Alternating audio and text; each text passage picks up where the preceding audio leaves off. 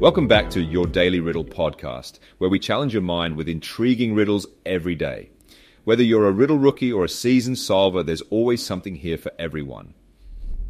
I'm your host, Aaron Jolly, and we have a good one for you today. Are you ready? Let's dive in.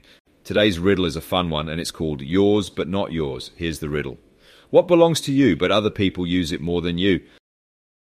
I'll repeat the riddle for you one more time. What belongs to you, but other people use it more than you? Take a moment to ponder this intriguing riddle. Feel free to pause the podcast if you need more time to work on it. When you're ready, just hit play again to discover the answer.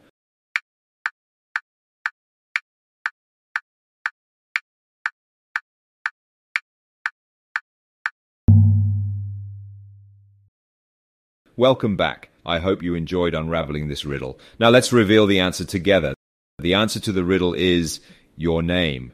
While you may use your own name occasionally, it is often used by other people when addressing or referring to you. The riddle highlights an important aspect of life, our connections and interactions with others. Our name, which is deeply personal and integral to our identity, is used more by other people than by ourselves. This suggests that our lives are interconnected and we are all part of a larger community. So, once again, that wraps up another episode of Your Daily Riddle. I hope you enjoyed today's riddle. If you have any thoughts to share, send us a message on Twitter at Daily Riddle Pod. We'd love to hear from all of our rookie riddlers and seasoned solvers out there. Make sure to subscribe and join us again tomorrow for another exciting riddle. Until then, be well.